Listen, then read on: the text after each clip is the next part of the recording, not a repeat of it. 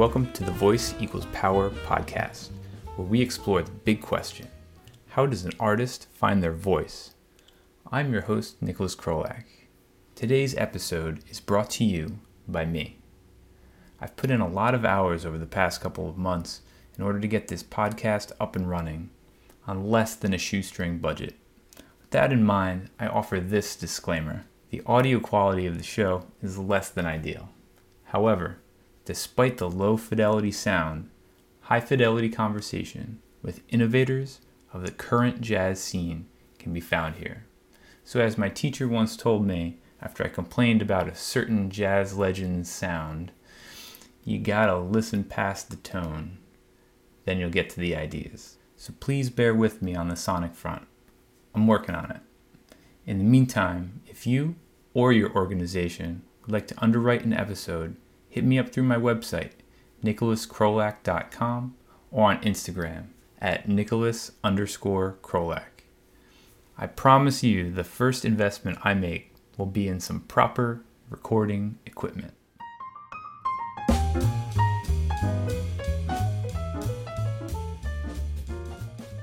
Today I sat down in the ever lively Clark Park, home of the annual Community Unity Festival, with Philadelphia jazz icon Justin Faulkner. Brought up in a musical household, extremely gifted and infinitely motivated, he began his professional career at 13.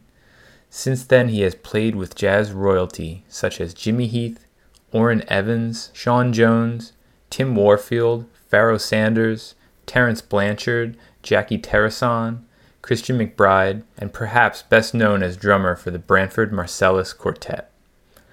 We had a great conversation about a variety of topics, including the origins of the Community Unity Festival, fashion, his acting debut in the film Bolden, the joy of listening, coming up in Branford's band, advice for students, and much more. I hope to see you all at this year's Community Unity Festival on August 3rd at Clark Park in West Philadelphia. It's always a blast, it supports a great cause, and it's free.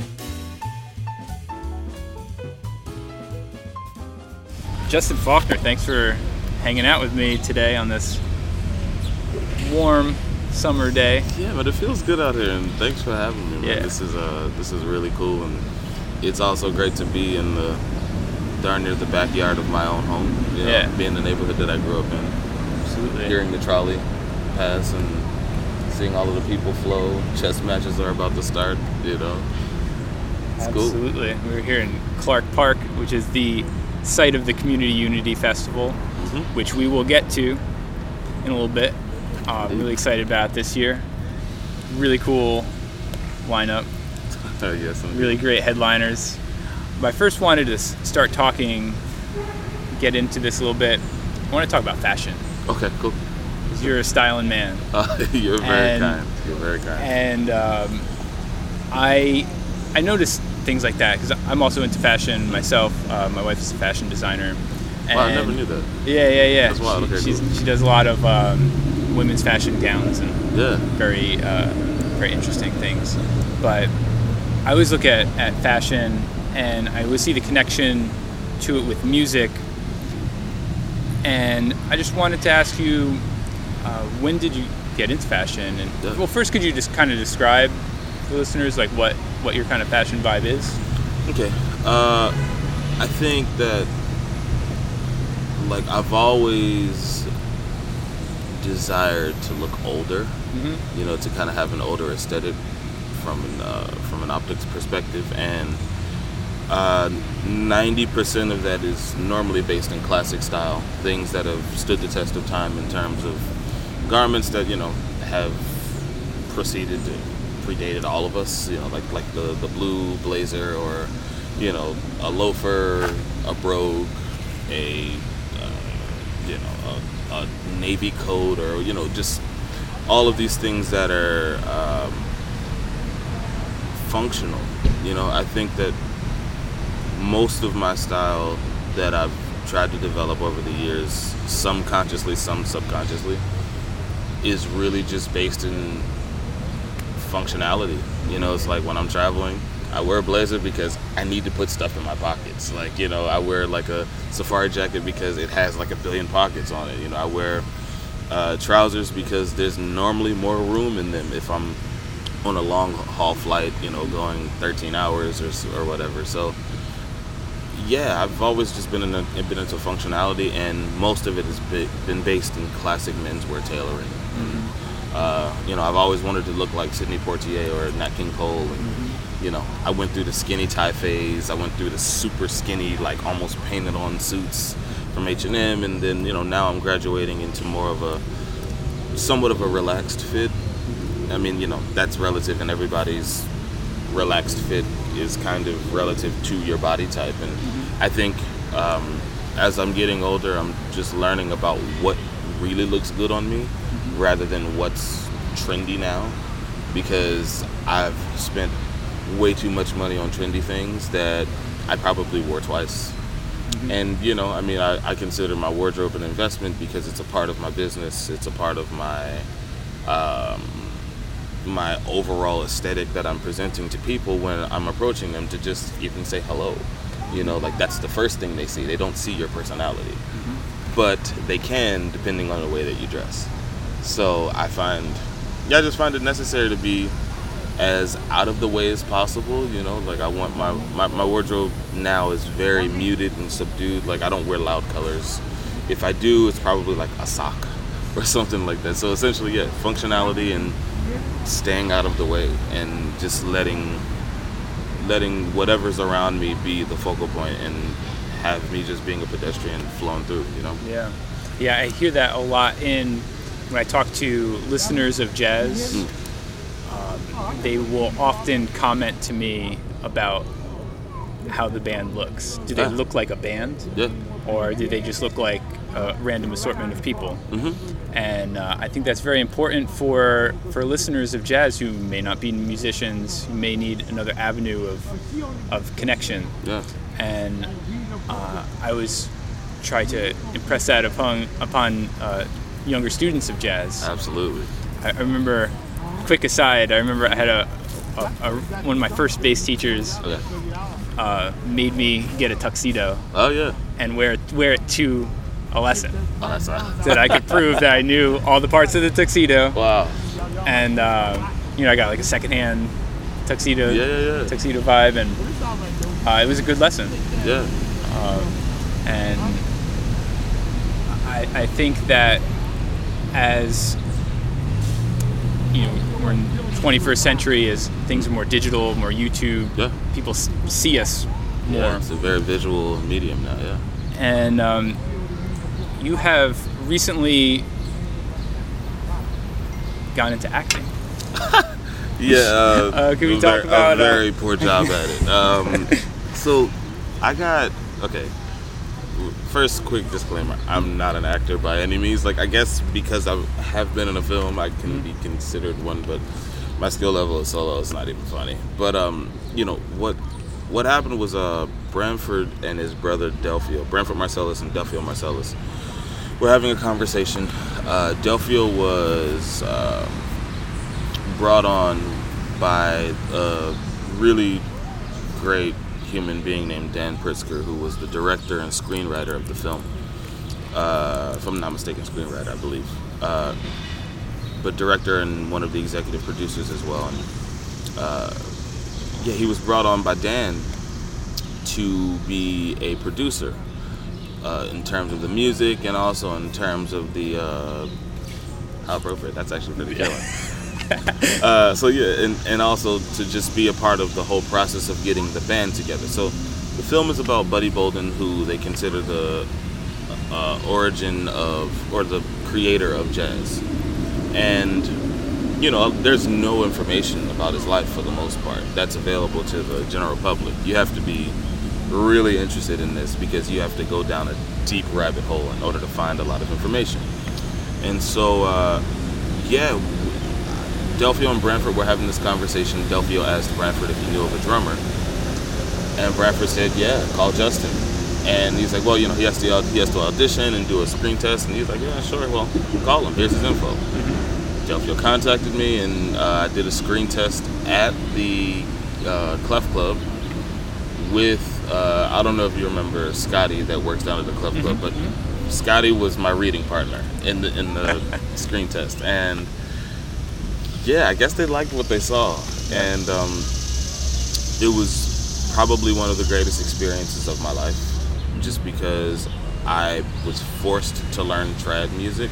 Because I had kind of been shuffling my feet for a long time with learning because you know some of the recordings are sort of hard to decipher and um, also you know when you're listening to early music unless you've been an advocate for that music or your parents were an advocate for, for that music it's a, it's hard to get into sometimes you know for the average person or even for the jazz musicians which is you know probably why a lot of people don't necessarily listen to it when even though it's mandatory for all of us you know, I think um, I think just being like having to be in New Orleans for roughly six months to a year, um, and being able to go to Preservation Hall to hear Gerald French play play the drums, who is, I mean, one of the masters of trad music. Same thing with um, Herlin Riley. I mean, one of the greatest drummers to ever live. Same thing with Shannon Powell. The same thing. You know, it's like to have those three pillars like readily accessible to you as a musician period like it doesn't matter who you are like they're just open humble human beings you know and uh, they were all very cool and very generous to me you know i would go hear shannon at the prime example uh, i think it was on thursdays. And he we would just hang. I'd go i'd see herlin like walking down the street and i'd pull him to the side and i'd ask him some questions. And he had known me since i was a young kid. Um, and so yeah, just having those connections in New Orleans, and then being paid to be in a film in the same regard. Like I would play gigs at night after we got finished shooting, or like after we finished rehearsals, and then I would hang out on Frenchmen Street, and you know I learned some of the basics of playing in a brass band. Like I mean, my life was changed, and also I realized that New Orleans, being an extension of where my family's actually from, was a place that I should have been in the first place, or or a place that I should have visited a long time ago. And, but um, you know, even now, I go back to New Orleans and I go hang out at Snug Harbor that I used to play at every Wednesday. Um, and people are like, "Hey, Justin May, so you're back in town?" I mean, it's almost as if I didn't leave. And yeah. So yeah, being in that film, you know, I learned. I, I, was with a great group of gents and and women that that were. Um, really influential. You know, just life-giving in, in individuals. You know, I mean, there was there was meditation. There were meditation practices. There were you know parties that we gave, and ended up being like these roundtable discussions of current events and the world at large. I mean, it was just it was an incredible time. We did. I think we were there in Atlanta, Wilmington, North Carolina, and New Orleans for a total of almost a year and a half, almost. So um, yeah, it was incredible. And Dan Pritzker, he's he's a great individual, and you know the fact that he took the artistic license to do something like this, Yeah. it means a lot to the history of what we are as jazz musicians. Yeah. You know, whether stuff is factual or whatever, like somebody did it. Yeah. You know, they did a Miles Davis movie, and a lot of people had problems with it. Someone did it. Thank Yeah. you. There's a documentation of something. You know, and if we, I think this is somewhat of a sidebar, but if we continue to look at all of the negative things in people's endeavors to preserve certain aspects of history, I mean, okay, not everyone's perspective is the same, nor is it all based in like validity of whatever the history is saying. I mean, this is not making any sense, but it's like, you know, it's not always important to have the like. It, it's not always important for you to be right. Mm-hmm. To try means a great deal, and a lot of people are missing that point. It's Yeah. like, why not just throw the rock out there and see if it'll work? Mm-hmm. You know, like see if it hits somebody. Oh, cool, great. I didn't mean to hit you. Sorry, I was trying to throw it over your head, but you know, it's like Yeah. just just attempt to do something. And that that project, I mean, it was self Dan mm-hmm. Dan funded the mm-hmm. whole thing himself Wow. and released it in theaters and did screenings for everyone. I mean, they did a private screening for me here in Philadelphia, and you know, he paid for all of this stuff out of pocket, and so that also meant a great deal as well. So, Yeah. and everybody that worked on it, I mean, just incredible team. You know, our costume designer was a bespoke tailor from London, which was great for me. Yeah. so it's like, I mean, I just, I mean, I made, I, I, I created friendships. We created friendships that will definitely stand the test of time. Yeah. One of the people's from here in Philadelphia, actually, like the, she was in the wardrobe department, uh, Angeline Ziegler, whose brother apparently is like a jazz drummer in Philadelphia. Island of Scott Ziegler, I, I believe his name is. So uh, yeah, it was an incredible experience. That's great. Yeah, you said that um, it's it's important to the to the history. It's, I think it's also important to the future. Absolutely. Um, I, I think that I, I'm thinking I can't stop thinking about uh, Around Midnight, in the movie Oh, with yeah, uh, yeah. Dexter Gordon and and um, full band. yeah. and uh, it's, it's just making me think that I would love to see more jazz musicians acting. I feel like other musicians of other genres make that transition Yeah. or utilize that. I feel like that would be a great thing to see and uh, see more of, and Mm-hmm. uh, a great way to expand uh, the fan base and, Yeah. grow jazz. I would love to see more of that. So, thank you for taking that step and Man, you know, I'm- adding I'm- to I'm that just tradition. happy they just called me. you Yeah. know? It's like, and then too, you know, another thing that's interesting is that uh, not only does it grow the fan base. I mean, what people fail to realize is that what we do is entertainment. You know, like yes, the art aspect of it is extremely important and valid. Mm-hmm. But people are paying money to come and see us, so. Yeah. Charisma might be necessary in order to kind of convey our message, you Mm-hmm. know. And so, I think being on camera and seeing yourself on camera yeah. and realizing that you know you have this this tendency to you know not enunciate or you have this tendency to you know say like or you know or whatever all the time it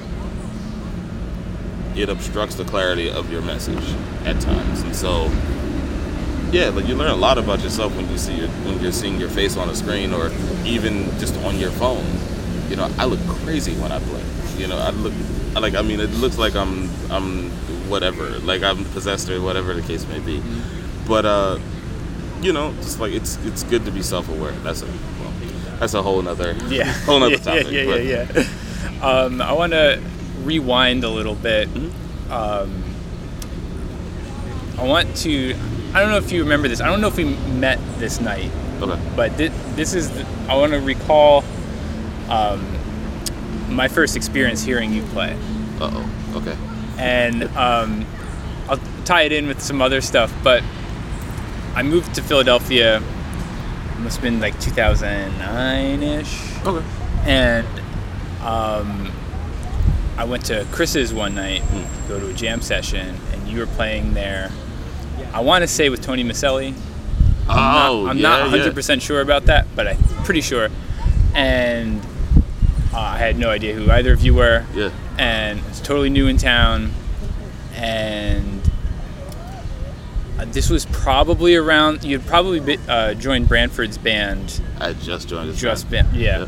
And I remember I was sitting outside, and I was kind of, I was like nervous to go even go in. Oh, and okay. there's someone outside saying, "Oh, you know this drummer? Oh, he's playing with Branford." And I was like, "Oh, cool!" You know, I was really pumped up, and I heard you guys play it, and I was just like, "Whoa, this Philly thing is a different ball game." You know, I've come from a small town. You know, never really experienced that, Okay. and um, that it was just so motivating to me to hear that. I don't think I sat in that night. I think I was too scared to sit in, but um, it was a good experience to hear that. And I tell a lot of people coming from, you know, myself coming from a smaller town um, with a much smaller scene. Where are you from originally? Actually? I'm originally from Woodbridge, New Jersey, which is Oh, close cool. to New York, but I uh, went to college at uh, Moravian College in Bethlehem, Pennsylvania. Oh, yeah. So I was in the Lehigh Valley for um, a while, and I didn't play jazz before college. Coming from a small scene, coming here and hearing you guys was it's like, whoa, this is some real stuff. That's Um, so that was about two, uh, around 2009. Yeah. So you've been with Branford for about 10, 10 years, years now. now. Congratulations. Thank you, man. Um, Glad it, I, I'm glad I haven't been fired. Uh, I want, just kind of want to quickly mention two of my favorite albums of Hmm. uh, of that group is four MFs playing tunes Oh, and and the new one, The Secret Between Oh, the, Shadow, Shadow and the. Smile and the Yeah. Shadow and the Soul. I was thinking The Shadow of Your Smile, but yeah, Shadow and It the Soul. sounds better. as fine. Um, but how, how did you uh, start with Branford, and what has the experience been like? Um, well, firstly, thank you for even listening to the records. That means a lot. Um, you know, it's a lot of uh, a lot of what I've learned, musically speaking, has been based in the efforts of trying to be a great all-around musician, and never being, you know, a great technician like only care about music and then ignore the technique or be like super technical. Like none of it has been based in one perspective. And i think being in Branford's band has created that perspective for me. You know i mean my parents lit, my parents made me listen to everything prior to playing with Branford, and so the cool part about just like my overall experience like the 18 years prior to me meeting Branford, or actually 16, because I met him when I was 16. Um, my parents laid a foundation that Branford expounded upon, and his goal wasn't for me to sound great in his band only, which was one of the most selfless things that I've experienced. Um, you know, a lot of people train you or, you know, give you records that are indicative of the way that they hear music instead of basing the inventory that they're giving to you on the foundational principles of Western music, period. You know, and I think that all of the guys in Branford's band, even over to our sound engineer and road manager, who are integral aspects of who we are as the quartet. I mean, really, what would that be? A, a sextet? Six, yeah. Like, you know, like they're they're as important as us on stage, you know, and they've given me a ton of music to check out. You know, that was the first thing when I joined Branford's band. I just got tons of gigabytes of music from each person saying, okay, no, mm. this is what I like. Oh, no, this is what I like. And it was basically a lot of the same stuff. Yeah. But, you know, Branford had, you know, hit me to trad, and they all collectively had spoken very highly of Ahmad Jamal's band with Israel Crosby and Vernel Fournier.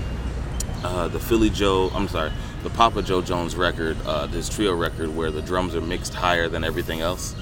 Uh, so you can hear the intricacies of his brushwork, and you can hear, you know, like the grunting and like just the whole nine. Like, I mean, these these are records that they gave to me because they told me that these are like the foundational aspects of just jazz vocabulary 101. And you know, a lot of people aren't willing to sit through the process of you being broken down and rebuilt. Mm-hmm. You know, and I think that the guys they gave me the greatest foundation on top of the life foundation that I'd already established at that point. You know, they were willing to say, okay, yeah, this is good, but you've built this foundation with sand. It's not going to work. We need to figure out another material. And they're all like, well, stone works, concrete works, like it's up to you now. This is your choice. But here's your options. You figure it out. And, you know, the band taught me to critically think. You know, because I mean, I joined the band when I was 17. Like, I didn't know what I was doing. I didn't know anything. You know, I knew, I knew enough to, to for them to hear that I had something, I guess. But um, it was just important that it was important for them to rebuild the foundation. That's really the only way to put it. And I mean, it's been 10 years of us, you know, agreeing, disagreeing, having healthy discourse on a lot of aspects of life, not just music. Um, you know, I think that I became an adult in the band, which in all actuality I did. And then also just, you know, my life experiences that I went through being with these guys. I mean, this is my family.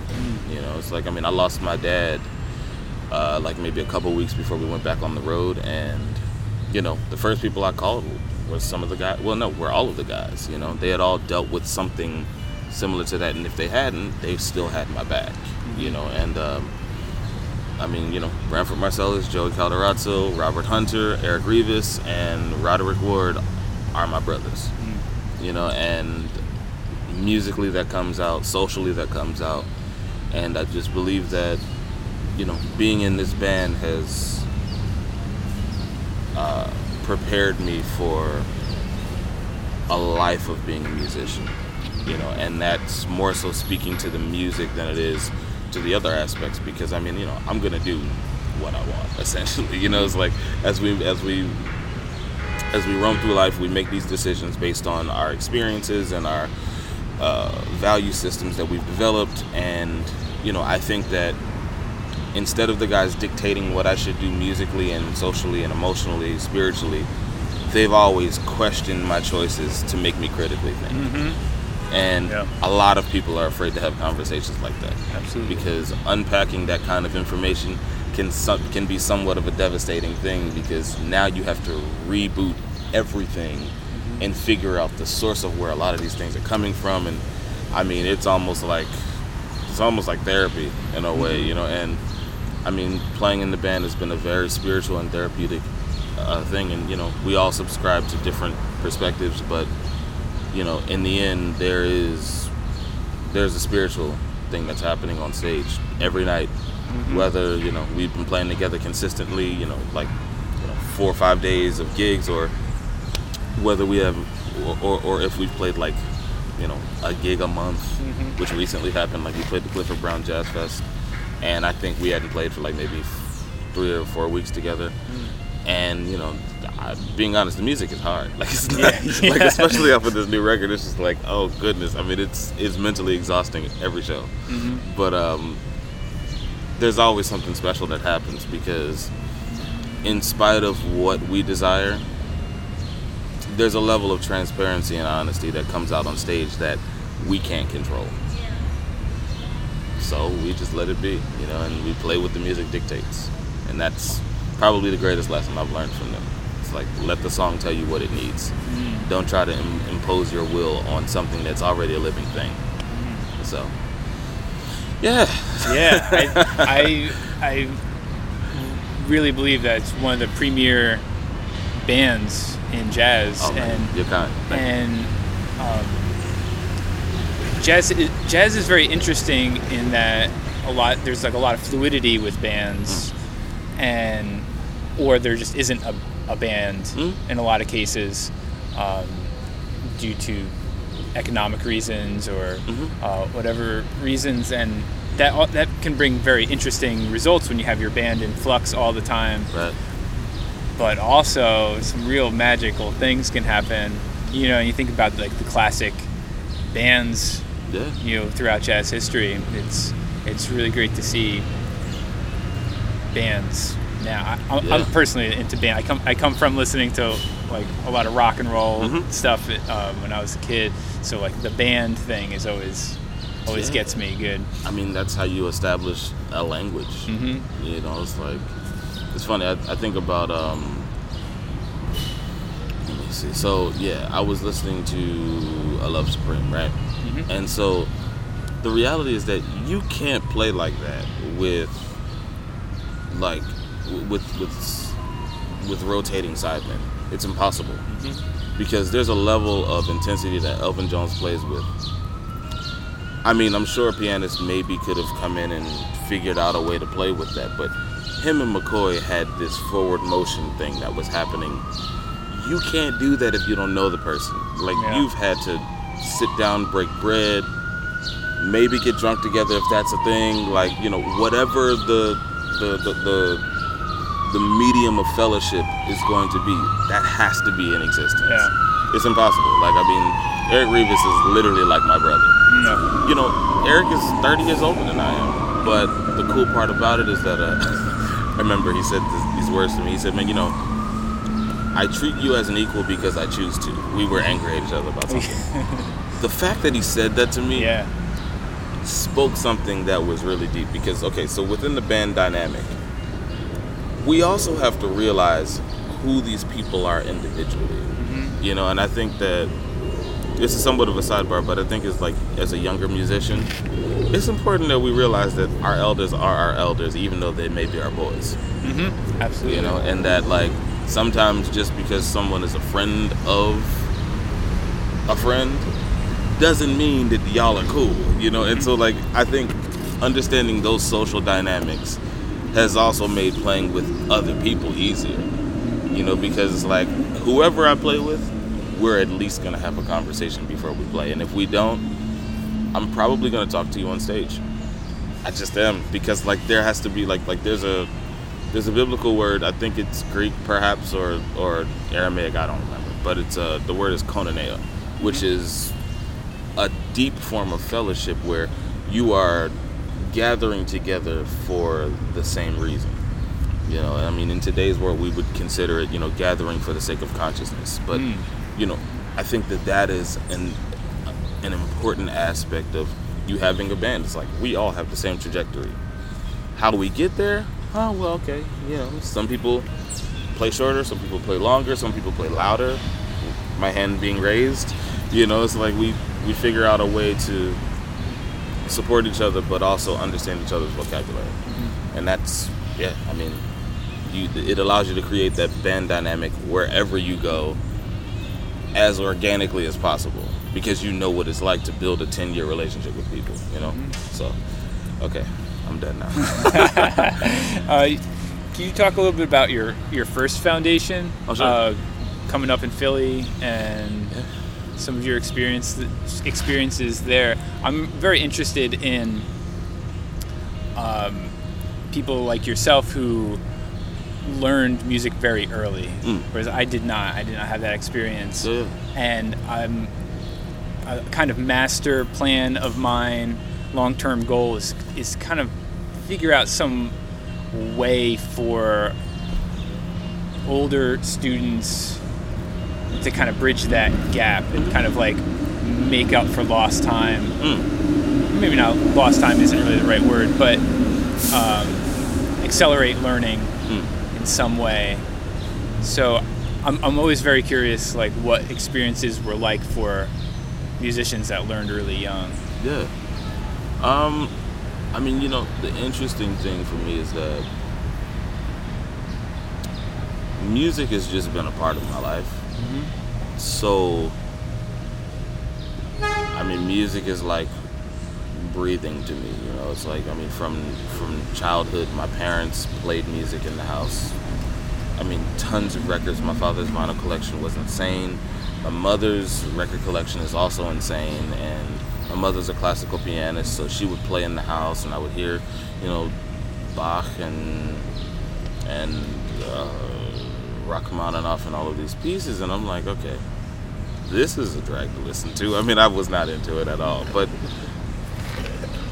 I've always been drawn to harmony, even though I like to think that most of my perspective is based in melodic content, not necessarily harmonic content.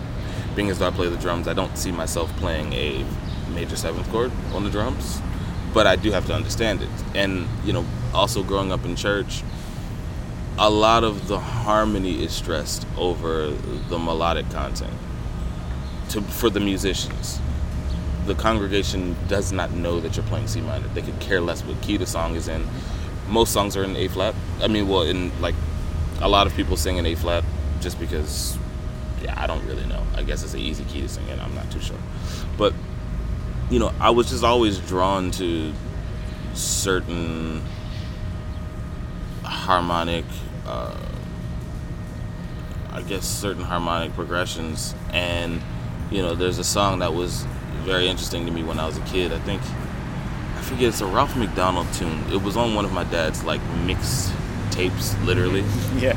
And, uh, you know, I would listen to it daily because there was just something beautiful about the progression. Mm-hmm. Then, uh, you know, Pat Metheny was a huge inspiration for me first. Um, my father had the Still Life Talking record, mm-hmm. and I listened to The Last Train Home every day for almost six months. it was my I went to sleep to it every night. It was my favorite song in the world, and um, you know, same thing happened when I heard Kinda Blue for the first time, and so I think early on it was just that I was drawn to what I liked, and you know, like if you've never had sausage before. You may not be into it unless you're exposed to it, you Yeah, know. yeah. And fortunately for me, you know, my parents had great taste in music. Um, so yeah, early on, I was definitely playing mostly by ear. I hated learning how to read music. It was a complete and utter disgrace. Like, I mean, I ugh, it was so frustrating because by the time I started studying at about age seven, I had already kind of figured out how to play basic grooves on the drums. And I was playing in school, and I had no desire to learn how to read a quarter note. But then, you know, my mother continued to uh, encourage the fact that, you know, in order for you to actually play gigs, you're going to have to learn how to read music. So I started playing classical music, and um, my teacher was really adamant about me learning the entire spectrum of classical percussion. So I played marimba and timpani. I really wanted to be an expert triangle player, actually. Yeah. Um, there's a great percussionist named Tony Orlando that I met years down the line. He's the uh, associate principal percussionist of the Philly Orchestra, I believe. And, um, you know, he would come and do master classes on triangle and tambourine playing. And he's a master. Like, it's, it is absolutely incredible to hear the tones, the tone that he's able to get out of the triangle. And he uses an Alan Abel triangle, and I mean, there's a whole methodology that goes into that that I still don't know at the moment. But um, yeah, it's like, I mean, from age seven, even until now, my love for music is is the same. It's like it's it's grown for sure, but it's like the passion that I had when I was seven has not left. You know, and I think that having great teachers was a really important part of that. You know, I I had a bunch of great instructors. Sue Jones, who was basically the teacher to almost every percussionist in Philadelphia. Uh, Susan Jones, and then um, she sent me to Sam Ruttenberg because he was teaching jazz pedagogy, jazz drum pedagogy, and so I studied with him for a while. And he had an interesting perspective because he he figured out some ways of uh, not necessarily notating the vibe or the feeling of you know the early jazz drummers, but the technical things that they were doing. Like for example, you know Elvin Jones would play this this phrase like it would be left hand on the snare drum, uh, right foot bass drum, and it would just be like a triplet, like but it would be snare bass, snare bass, snare bass, snare bass, snare bass, snare bass, and it's like on all of the record, uh, a lot of the records that he did with Train, and I'm like, oh man, this is hard because technically speaking, what he did was he used some of Elvin's uh, playing to establish four-way coordination, and I thought that it was genius because, I mean, you know, I would li- I remember I was listening to uh, Train play "Summertime," playing "Summertime" with uh, and Elvin is playing just the most ridiculous stuff in the world on the record. Like that was the first John Coltrane record uh, out, uh, yeah, first John Coltrane tune I had ever heard. It was on a compilation that my father gave me, and, and I mean, Elvin is just ripping on this tune. And so I'm like, man, how, how is he, how is he even playing this stuff? So I started transcribing, quote unquote, without actually writing it down and notating it. I could, but it was all oral, and I think that that has been, that's probably been the greatest asset. You know, starting music, not necessarily reading, but learning by ear, and using my ear to figure out everything else Yeah. has been the greatest asset to my life as a musician because I mean, I've been in some situations where I may have waited till the last minute to learn some people's music. I sorry to whoever was a casualty of this. Um, you know, because it, like I've always put my family first, and I've always been extremely young playing some of these gigs, so homework came first. but uh, yeah, like there was a point when I realized, oh wait a minute, hold on. I'm starting to find similarities in this person's writing and this artist. Oh, wait a minute.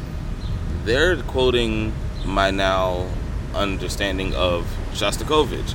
Okay, so maybe if I put this here, you know, like the juxtaposition of all of these ways of all of these perspectives of writing started making sense to me, and um, I think that all of that is a testament to just being told to trust my ear when I was young. Even when I played classical music, you know, my um, uh, there was another teacher that I had, great teacher, uh, Don Liuzzi is the principal timpanist of the Philadelphia Orchestra. Um, he's he was really big on uh, trusting my ear. Mm-hmm. Because you know he, I, I would analyze symphonies like early on, just like basic, like like Brahms one, and at the time we were playing Sibelius one, I think Sibelius' first symphony in uh, the Philadelphia Youth, Youth, Orchestra, which I was a member of for four years, and um, I didn't get it. I was, I was playing timpani and I just it was awful, and I'm just like, I, this none of this makes sense to me. He said, "Well, do you have the score?" I'm like, "For what?" And then I realized, oh, okay, maybe I should find out what everyone else is doing. So I mean, and again, hearing what was happening made sense once I had the score in front of me.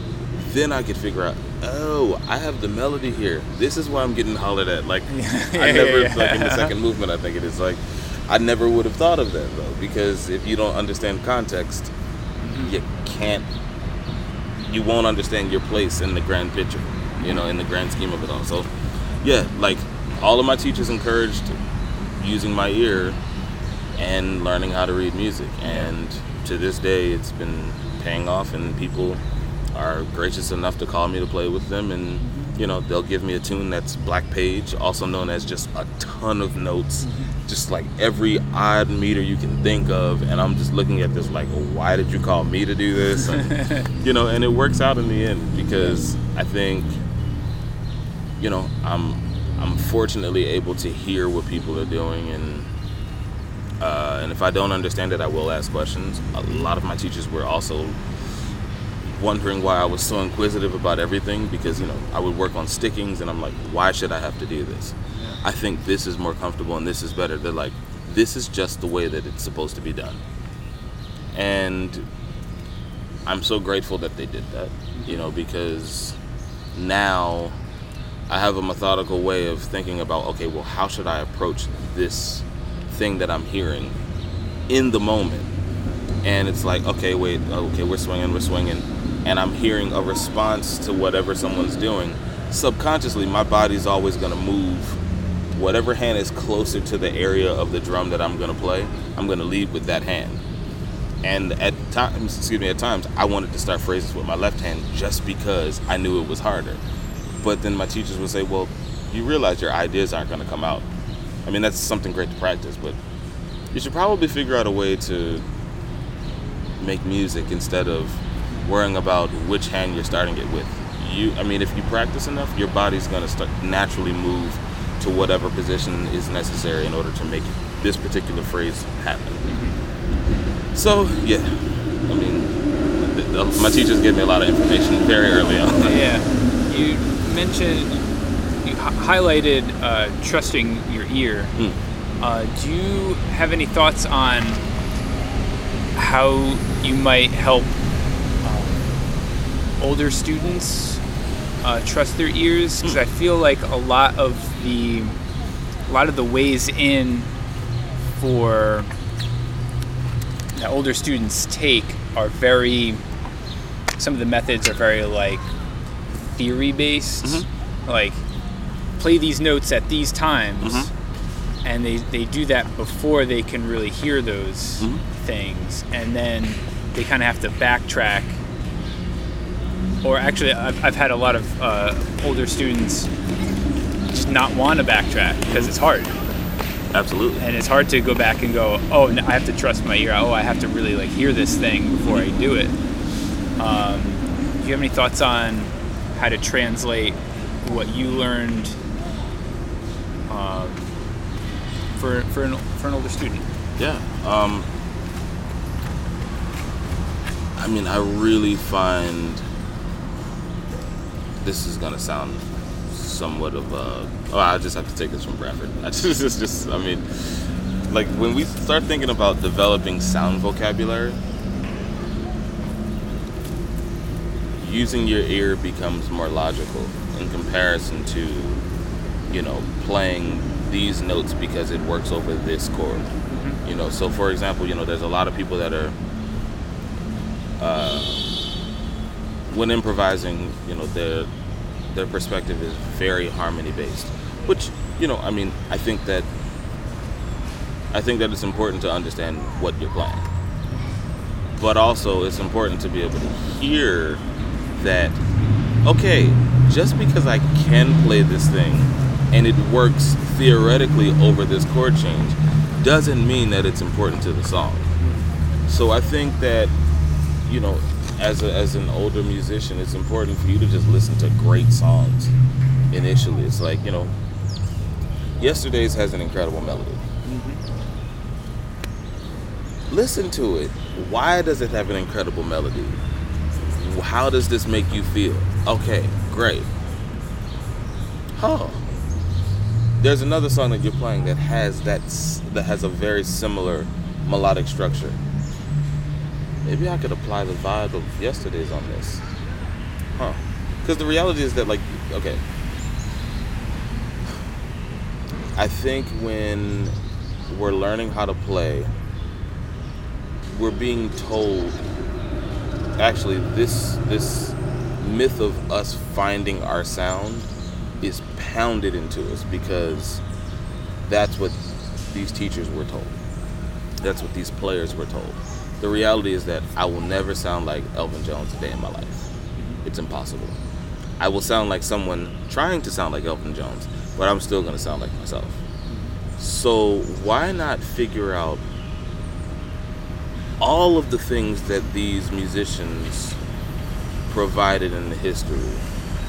Just listen, like just listen to it. It doesn't necessarily have to make sense to us because I think everyone is so eager to play and eager to solo, most importantly, that we forget that you know the whole point of us doing this is not to solo. Actually, you know, our whole goal of this is to one. This was dance music at one point, so maybe it should feel good to make people want to dance again, regardless of whatever it is. You know, even if we're playing free out, whatever you want to call it, there's a dance to that as well. You know, and so I think it's just important for us to listen to, to, to good stuff.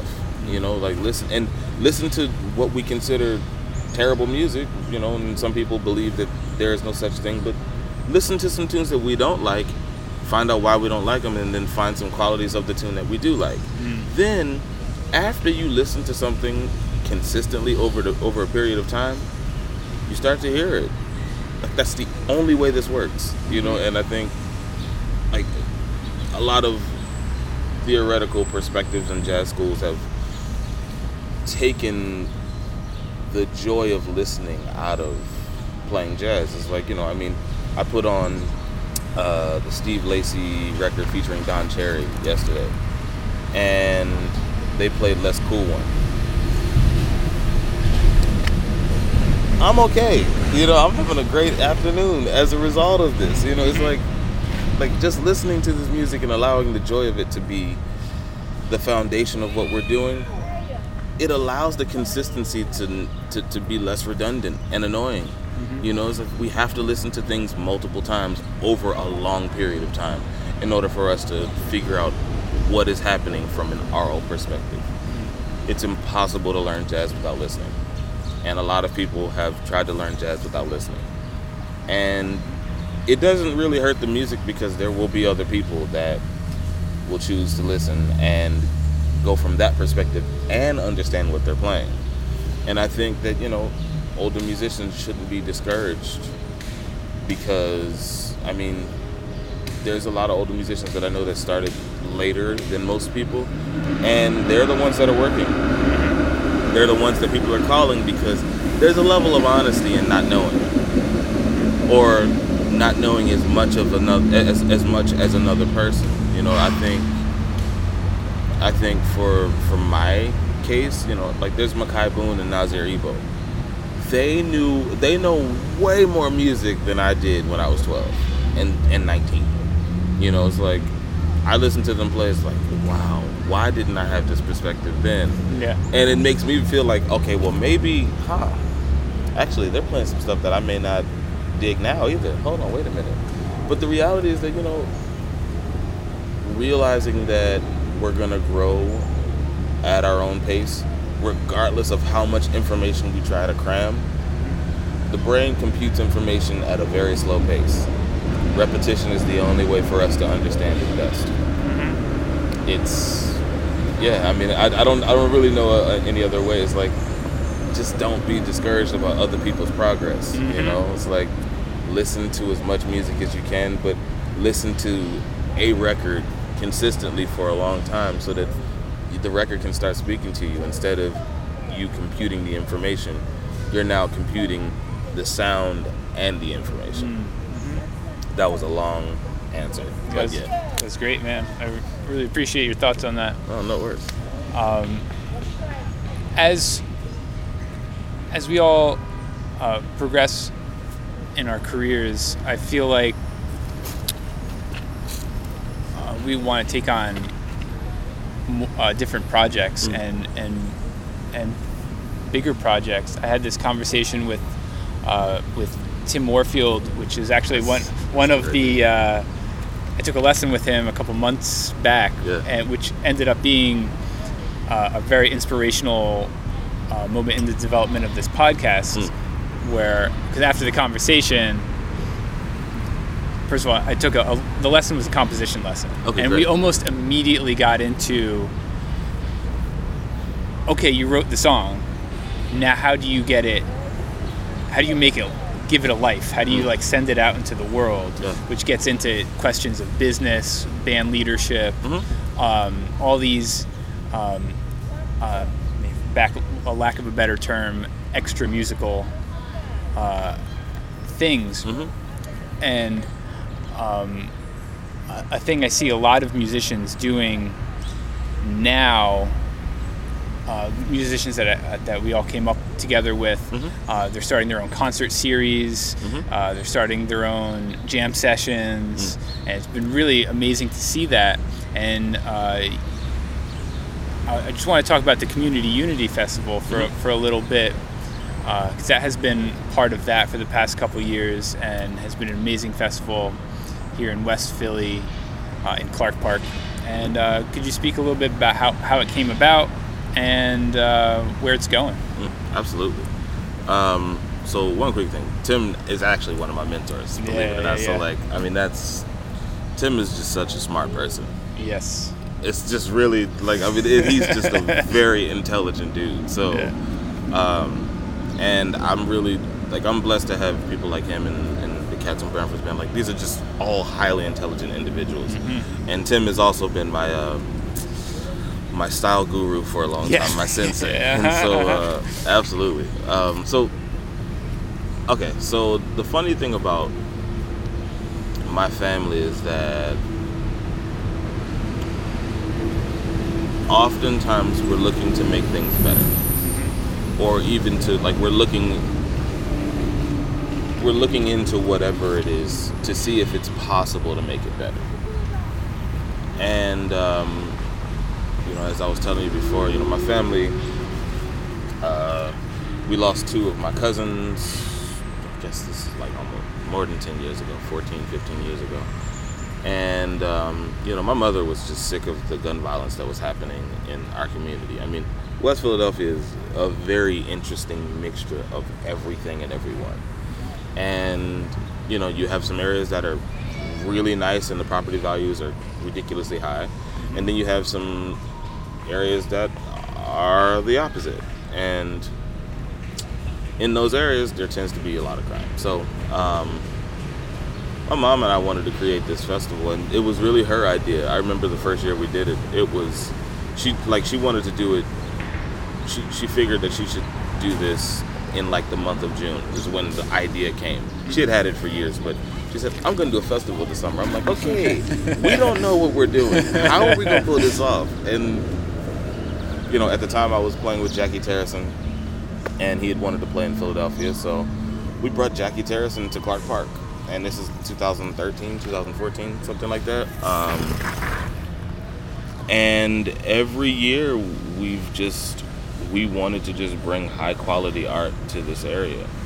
You know, I think Uh, a lot of the, the musical aspect of this is based in, I mean, it's based on my life.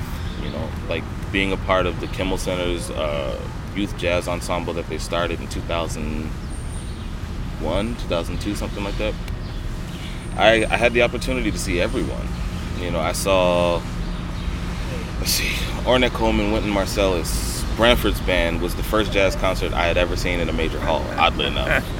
Talk amazing. about full circle. Yeah, which is yeah, crazy. yeah. I was in fifth grade. And um, yeah, it's like, I mean, I saw all of these artists the Mingus Big Band, uh, Jon Faddis, and the Carnegie Hall Jazz Orchestra, the Dizzy Gillespie All Stars, um, Danilo Perez, the Brian Blade Fellowship. I mean, all of these people came to Philadelphia and did interactive master classes with us and were accessible to the people. I mean, I went backstage after almost every concert because this these lovely three people, Lillian Schwartz, Mervon Mehta, and Christine Volpe, and also Tom Warner, who was, uh, I believe he was program director in conjunction with Mervon and Lily. Um, you know, they made an opportunity, they created an opportunity for all of us to go backstage and meet these artists. And so, I mean, I, you know, I had worked with Danilo with the Youth Jazz Ensemble for almost two years because he was the artistic director or the artist in residence at the at the Kimmel Center. Well, who knew that, you know, ten years down the line, Danilo would be one of the teachers at the college that I'm attending, and he, that he would remember me. And then who knew that I would be playing a double bill with the Joshua Redman double trio, and Brian Blade is playing drums, and he remembered me. And all of these concerts that I was very blessed and fortunate to have experienced turned into the beginning of relationships that would now benefit me in my late 20s. You know, and so I know that these opportunities need to be made available for some young kid that's playing drums in a drill team whose parents don't necessarily see the promise that my parents saw. Yeah. You know, my mother said I was going to be a drummer at age two.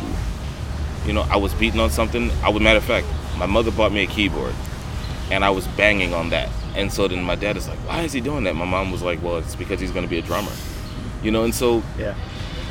you know, it's not all the time that the parents know that it's a possibility for your child to make a living uh, fixing lights for an artist. I mean, I have friends who make a ton of money as light designers. You know, like people don't know that these jobs exist. And so bringing a festival like this, it's a community festival. Like, you know, we're not made in America or anything like that. Like, community festival, this is our sixth year and to give some young people an opportunity to see this level of art i mean we were given free tickets to the kimmel center mm-hmm. you know and i know like tickets to the kimmel center are like 75 bucks Yeah. that's meals for Yeah. people you know like parents don't always see that as a necessity for their children and so to have someone like this year like a bootsy collins being in the park and the thing that's interesting is that bootsy i remember when i was first talking to him because i met him through christian mcbride another great philadelphia actually west philly bassist um, Christian and I were playing in Cincinnati. I was subbing for great drummer Nasheet Waits, and Bootsy came to the show. I played. Fast forward, December, the day after Christmas, I recorded a song to go on Boot, one of Bootsy's projects. Um, then after that, we were playing in Cincinnati again with Branford, and Bootsy was like, "Hey, would you be down to record on some stuff?" Again, I'm like, "Absolutely."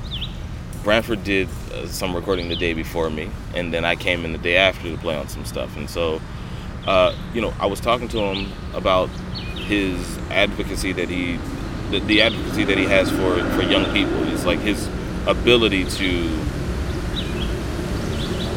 in my in my opinion, stand in the gap for young people. You know, he has programs, Easter egg hunts, all of these things in the city of Cincinnati excuse me, to benefit young people. And you know, I was talking to him and his team and asking them if they were into coming to Philadelphia to be a part of this, and they said absolutely. You know, and Branford has done the festival. This will be his third time performing at the festival, and you know, it's great that these cats are my friends and they're coming to this to this festival to, to, to perform. But it's even better that they just care about the community because music saved all of our lives. Yeah. You know, I mean, you know, like a lot of people think because I have on, you know, three piece suits and well polished shoes, it's like I grew up in an area where, like, you know, on one side I had some really cool, down to earth, well to do people, and on the other side I had cats that were making dr- drug transi- tr- transactions and maybe someone shot, like, literally, there was my cousin was shot in the house that was connected to our home next door. You know, so I mean, I think that any area can be plagued with gun violence. It doesn't have to do with your your your your economic standings. Like I think it just has to do with your value system and what you've been taught and the environment that you've been brought up in in terms of what your household teaches. Yeah. And you know, I think our festival has just it's we've just been trying to push the idea of pick up an instrument and put down a gun. It's like we have this opportunity. I mean, we give out some free instruments to students that want to start playing.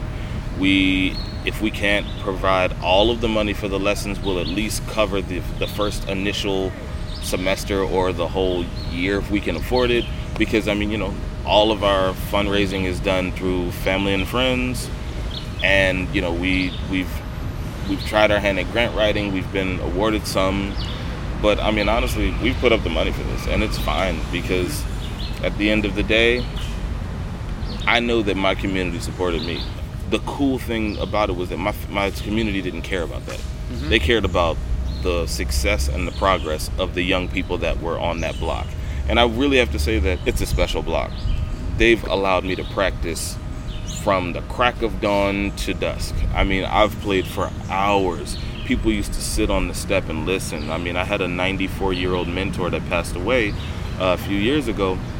He introduced me to Count Basie's music. You know, he his thing was he would go down to 40th and Market, and there was a guy that sold DVDs, and he would get these like either bootleg or actually just rare, hard to find DVDs of like Basie, Nat King Cole, uh, Duke Ellington, um, Billie Holiday, and I mean, this is the type of uh, this is the type of resource that I had, and I think that you know my life is very much uh, aligned with God. Like I, without God, I wouldn't be doing any of this stuff.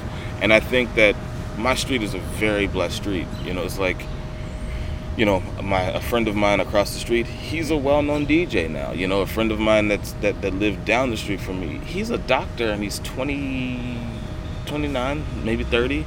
You know, it's like I mean, all of us were very blessed to have incredible families, incredible support systems that instill certain morals in us that you know helped us get to where we are today at a very young age that should exist for other people too you know and i think that our community it's funny like you know, as we see this area changing we see a lot of new people moving in a lot of our older people are passing away our community's changing you know? Our area is changing. And so as a result it's starting to become really impersonal you know? And we want to continue the neighborly uh, camaraderie that we've had in the past. I mean i've literally known every single neighbor on my street since i was a kid. You know when i moved away and came back when i came home to see my family my family was my entire street. Everybody knew me. And now we're still trying to keep that up. Like we have some new neighbors that moved into my um, my mentor's home. And i know everybody over there because you know something? I have a 93 year old grandmother you know and my grandmother sometimes sitting on the porch i want my neighbors to know that my grandmother's 93 and that she's hanging out here but look out for her because i will do the same thing if you have a relative that is older that's living with you roaming around the neighborhood or just even walking to the store. It's like we have to care for each other. You know, I truly believe that kindness, empathy, and compassion is so necessary for us to all exhibit and all really internalize as well. And this festival speaks to that. You know, our festival is free. People don't have to pay anything. If you want to give donations to us, that's totally fine because we operate solely off of donations. But you know, even though you know we do fund a lot of this we have year-long operations, and so um, and again, our our goal is to put instruments in young people's hands and take the guns out of them. Put down the guns, pick up an instrument, and so we're always welcoming donations. And uh, our site to give is so it's Community Unity Music Fest dot we did dot it and we did it is a really great platform which um, it allows it allows us to receive giving year round and it's just like the GoFundMe or the Indiegogo or PayPal. I mean, it works the exact same way, and it's also been endorsed by the San Francisco National Zoo. So, uh, well, San Francisco Zoo. I don't know if it's National Zoo or not, but uh, yeah. So uh, it's a Community Unity Music Fest dot we did dot it. Give whatever your heart desires. No donation is too small. No donation is too large Again, we've all benefited from donations, scholarships, some for people lending us money, whatever. Like I mean, all of us collectively as a, as humanity have benefited from this. So, if you feel inclined to give, again, that's Community Unity Music Fest dot we did dot it. Details. Who's headlining? Yes. Okay. So what, what is the time? Yes, the yes, date? yes. So, so the festival is on August third, two thousand nineteen. Um, it will be from 1 p.m. to about 7 7:30. Uh, and this year we have the funkiest one to ever live, Mr. Uh-huh. Bootsy Collins. He will be joining uh, my band, which is going to feature my brother and I, both playing drums, Nazir Ebo. And then uh, I have Branford Marsalis coming in as a special guest as well. And then I have a bunch of other special guests that I can't actually announce, but uh, there's there's a lot of people that are going to be in the park to come and just celebrate with us because this is a celebration of life. You know, Yeah. the people that we've lost, we we we hope that all of them are in a better place, and we also have to preserve the life that the, the lives that we all have to live collectively, and so. Let's celebrate our achievements this year. You know, let's celebrate. Like we have a student that we sponsored that just graduated from college from the new school. Nice. That's a great achievement. Jazz school is hard. Yeah. You know, it's like, I mean, school is hard. Period. Yeah. You know, no matter how intelligent you are, it takes determination and tenacity and determination, mm-hmm. not one or the other. You know, so I think, yeah, like this is just gonna be a day for us to party in the park.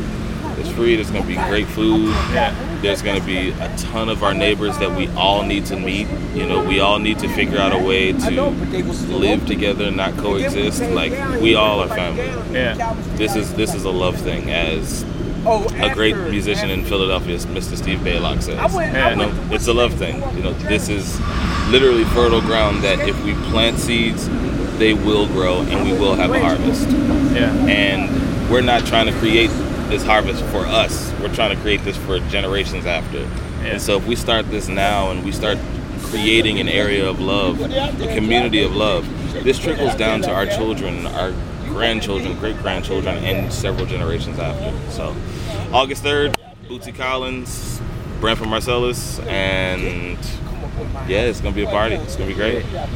Thank you, Justin Faulkner, for hanging out with me and for doing this and talking about it and letting everybody know, man. I really appreciate you. Indeed, brother. My pleasure. Indeed.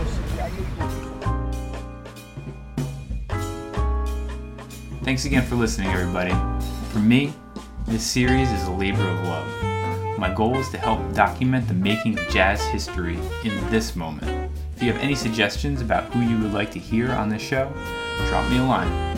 Thanks for tuning in, and I hope to hear from you soon.